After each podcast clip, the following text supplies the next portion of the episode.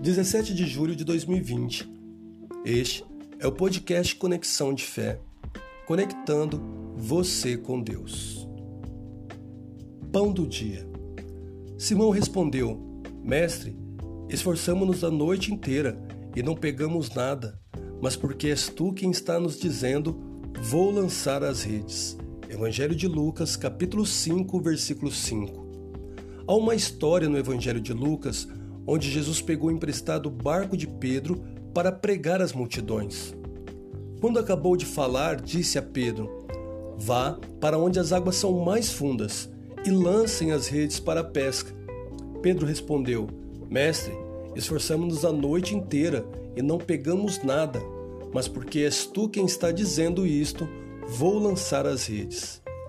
Sinceramente, acho que Pedro quis apenas respeitar a Jesus, dizendo: Olhe, o Senhor é o cara. Quando se trata sobre teologia, quando se trata de nos dizer sobre Deus, o Senhor é autoridade. Nós o respeitamos, mas o Senhor não tem intimidade com o mar, ok? O Senhor não conhece as águas como nós. Somos pescadores experientes. Isso é o que fazemos todos os dias. No entanto, por causa da Sua palavra, vamos fazer o que o Senhor disse. O resultado foi que eles pegaram tantos peixes que o barquinho quase afundou.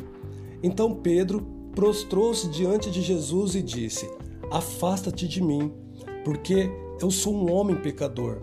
Então Jesus disse: Não tenha medo, de agora em diante você será pescador de homens. Isso tudo aconteceu porque Jesus estava no barco de Pedro. Ele está a bordo do seu barco também? Jesus não vai forçar a entrada em seu barco.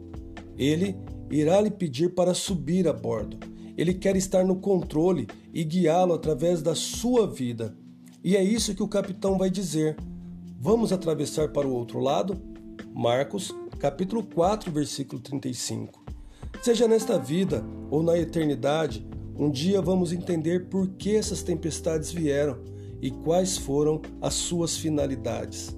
Mas até lá, temos que deixar Jesus viajar conosco através das nossas vidas. Vamos orar? Querido Deus, obrigado por mais um dia que o Senhor nos concede com vida e com saúde.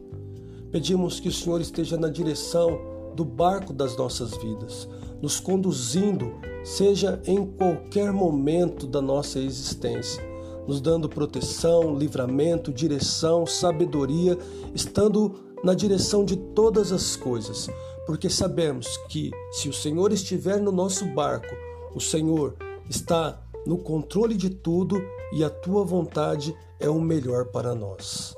Assim, entregamos o nosso dia nas tuas mãos, orando, agradecidos no nome de Jesus. Amém.